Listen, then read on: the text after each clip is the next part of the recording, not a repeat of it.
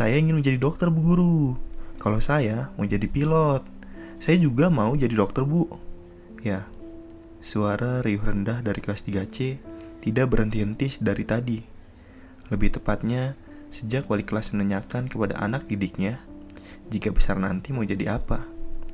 Tapi, di saat yang lain ramai menyatakan pendapatnya, diri ini hanya termenung di atas kursi sekolah dasar yang masih bau cat. Apa perlu dijawab sekarang? Memang sepenting itu ya untuk menjawab kelak setelah dewasa nanti kita menjadi apa? Gumamku. Kalau diingat-ingat memang lucu rasanya.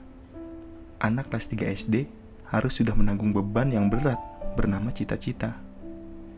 Dan sejak saat itulah saya berkenalan dengan si cita-cita ini. Walau sudah kenal, saya tetap bingung dengan pilihan saya untuk masa depan nanti. Kebingungan itu terus berlangsung. Dari SD menuju SMP, dari SMP menuju SMA, dan menurut saya, SMA merupakan titik puncak dari kebingungan saya terkait dengan cita-cita. Tapi ternyata saya tidak sendiri.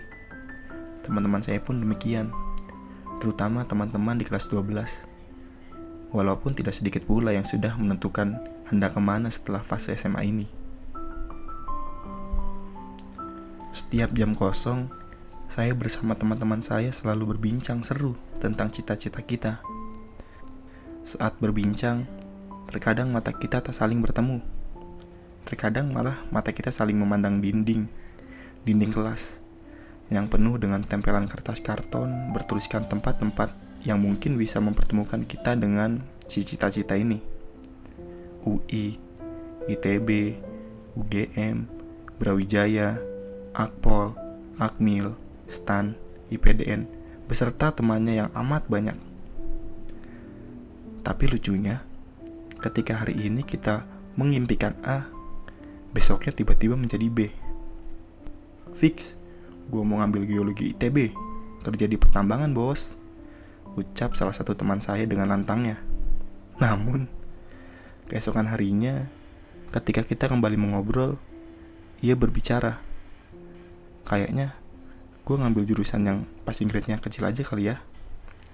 Dengan wajah yang terlihat lesu. Saya pun demikian. Itu semua terjadi bukan karena faktor kelabilan seorang remaja, tapi banyak faktor yang mempengaruhi kita untuk meninggalkan cita-cita yang kita inginkan dari lubuk hati yang paling dalam. Salah satunya orang tua. Untuk orang tua yang mensupport sepenuhnya keputusan sang anak, itu adalah hal yang menyenangkan. Namun sebaliknya, orang tua yang memaksa kehendaknya kepada anaknya terkadang membuat kita, sang anak, bingung. Apa harus sepenuhnya mengikuti kata hati atau kata orang tua? Saya tahu orang tua selalu ingin yang terbaik untuk anaknya, tapi terkadang mereka tak sadar bahwa yang terbaik dari sudut pandang mereka belum tentu itu yang terbaik dari sudut pandang anaknya. Terlepas dari itu semua, saya berbicara di podcast ini seolah-olah saya seseorang yang telah meraih cita-citanya. Namun, nyatanya tidak. Saya hanya seonggok daging yang bernyawa yang gagal mewujudkan cita-citanya. Saya gagal meraihnya.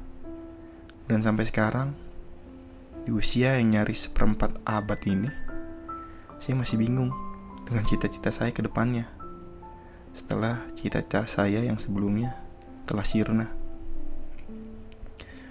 Tapi saya sadar, gak semua impian dapat menjadi kenyataan. Gak semua harapan dapat terwujudkan. Dan gak semua cita-cita bisa menjadi realita. But life must go on. Mari kita membuka lembaran yang baru. Mari kita raih bahagia-bahagia yang lainnya.